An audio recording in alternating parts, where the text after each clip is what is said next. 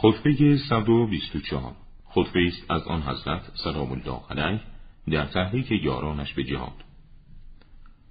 در سفارایی و حمله به دشمن زره پوش را بر بیزره مقدم بدارید و دندانها را بر هم بفشارید زیرا در زمان وارد کردن نیزه ها بر بدن دشمن این حالت بهتر می‌تواند شمشیرها را از فرق سر برگرداند و بپیچد. زیرا این حرکت و پیچیدن زخم را کاریتر و شکاف را عمیقتر می‌سازد و پلک را روی هم گذارید و چشم را نیم بسته نگه دارید زیرا این حالت دل را محکمتر و آرامتر می‌سازد. صداها را بخوابانید زیرا بهترین عامل برای برطرف ساختن زبونی و شکست بی سر و صدا بودن در میدان کارزار است.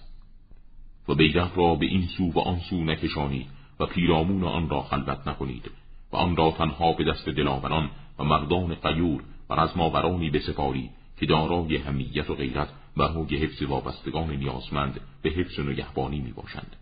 زیرا کسانی که تحمل فرود آمدن حوادث سخت و کوبنده را دارند کسانی هستند که دور پرچمهای خود میگردند و به محافظت راست و چپ و پس و پیش آنها به طور کاملا جدی می‌پردازند آنان از بیدخها عقبتر نمیافتند تا آنها را تسلیم دشمن نمایند و از آنها پیش نمیافتند تا آنها را تنها بگذارند.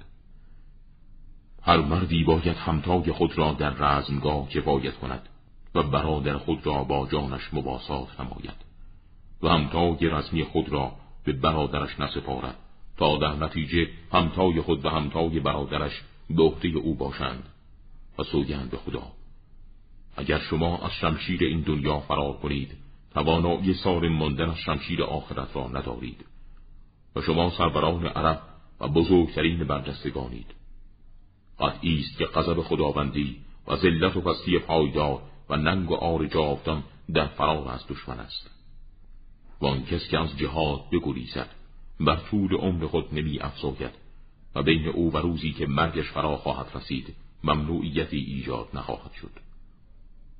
کیست آن ره سپار کوی لقاء الله که چون تشنی تلاش کند و به آب برسد؟ بهشت زیر نیزه های بلند است. امروز خبرها مورد امتحان قرار می‌گیرد. سوگند به خدا من به رویارویی با دشمنانم مشتاقترم از اشتیاق آنان به وطنهای خود. پروردگارا اگر آن تبهکاران حق را رد کردند جمعشان را پراکنده و کلمه باطلشان را متفرق فرما. آنان را به نتیجه خطاهایشان که هلاکت است بسپار. آنان مواضع خود را از دست نخواهند داد مگر با ضربه های پی در پی نیزه ها که ضربه خورده را به های بلند وادار کند. و ضربتی که تارک آنان را بشکافد و استخوانهایشان را بیندازد و بازوها و قدمهای آنان را از تن جدا کند و بر خاک بیفکند. و نیز جای خود را تغییر نخواهند داد. مگر با حجوم سپاهیانی پس از سپاهیان و با کوبیدن آنان با لشکری پس از لشکری که از همه جهات جمع و انبوه شدند. مگر اینکه لشکرهایی پی در پی به شهرهای آنان کشیده شوند. تا آنکه اسبها سمهای خود را بر آخرین خطوط سرزمینشان بکوبند. و همه اطراف مراتع و چراگاههایشان را زیر لگد خود بگیرند.